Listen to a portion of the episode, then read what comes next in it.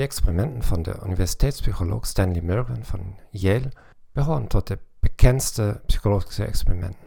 De essentie is als volgt. Mehr dan de helft van de deelnemers, 65%, was bereit, om mogelijk dodelijke dosis elektrische schokken toe te dienen aan Fremden. Alleen maar omdat de deelnemers daartoe opdracht hadden gekregen van een gezagsdrager, in dit geval een wetenschapper. Als u niet bekend bent met de details, informeer u dan verder over het experiment. Hier bespreken we alleen de verkeerde conclusies van het onderzoek. Er wordt ten onrechte aangenomen dat het experiment aantoont hoe gevaarlijk het is om bevelen op te volgen, als ze worden gegeven door een immorele gezagsdrager. In dit geval is de redenering volledig misleidend. Het experiment laat precies het tegenovergestelde zien.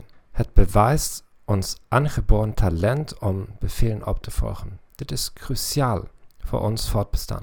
Want we anders dan andere mensen weten het beste wat goed is voor onszelf. En het experiment is volkomen onrealistisch. In werkelijkheid zijn vooral wetenschappelijke autoriteiten mensen met een zeer hoge morele en professionele standaard. Ze handelen verantwoordelijk omdat ze verantwoordelijkheid krijgen van de samenleving. Vooral de 20e eeuw heeft laten zien hoe het grootste deel van de wetenschappelijke gemeenschap in de Sovjet-Unie, China en Duitsland zich moedig heeft verzet tegen de totalitaire regimes van Stalin, Mao en Hitler.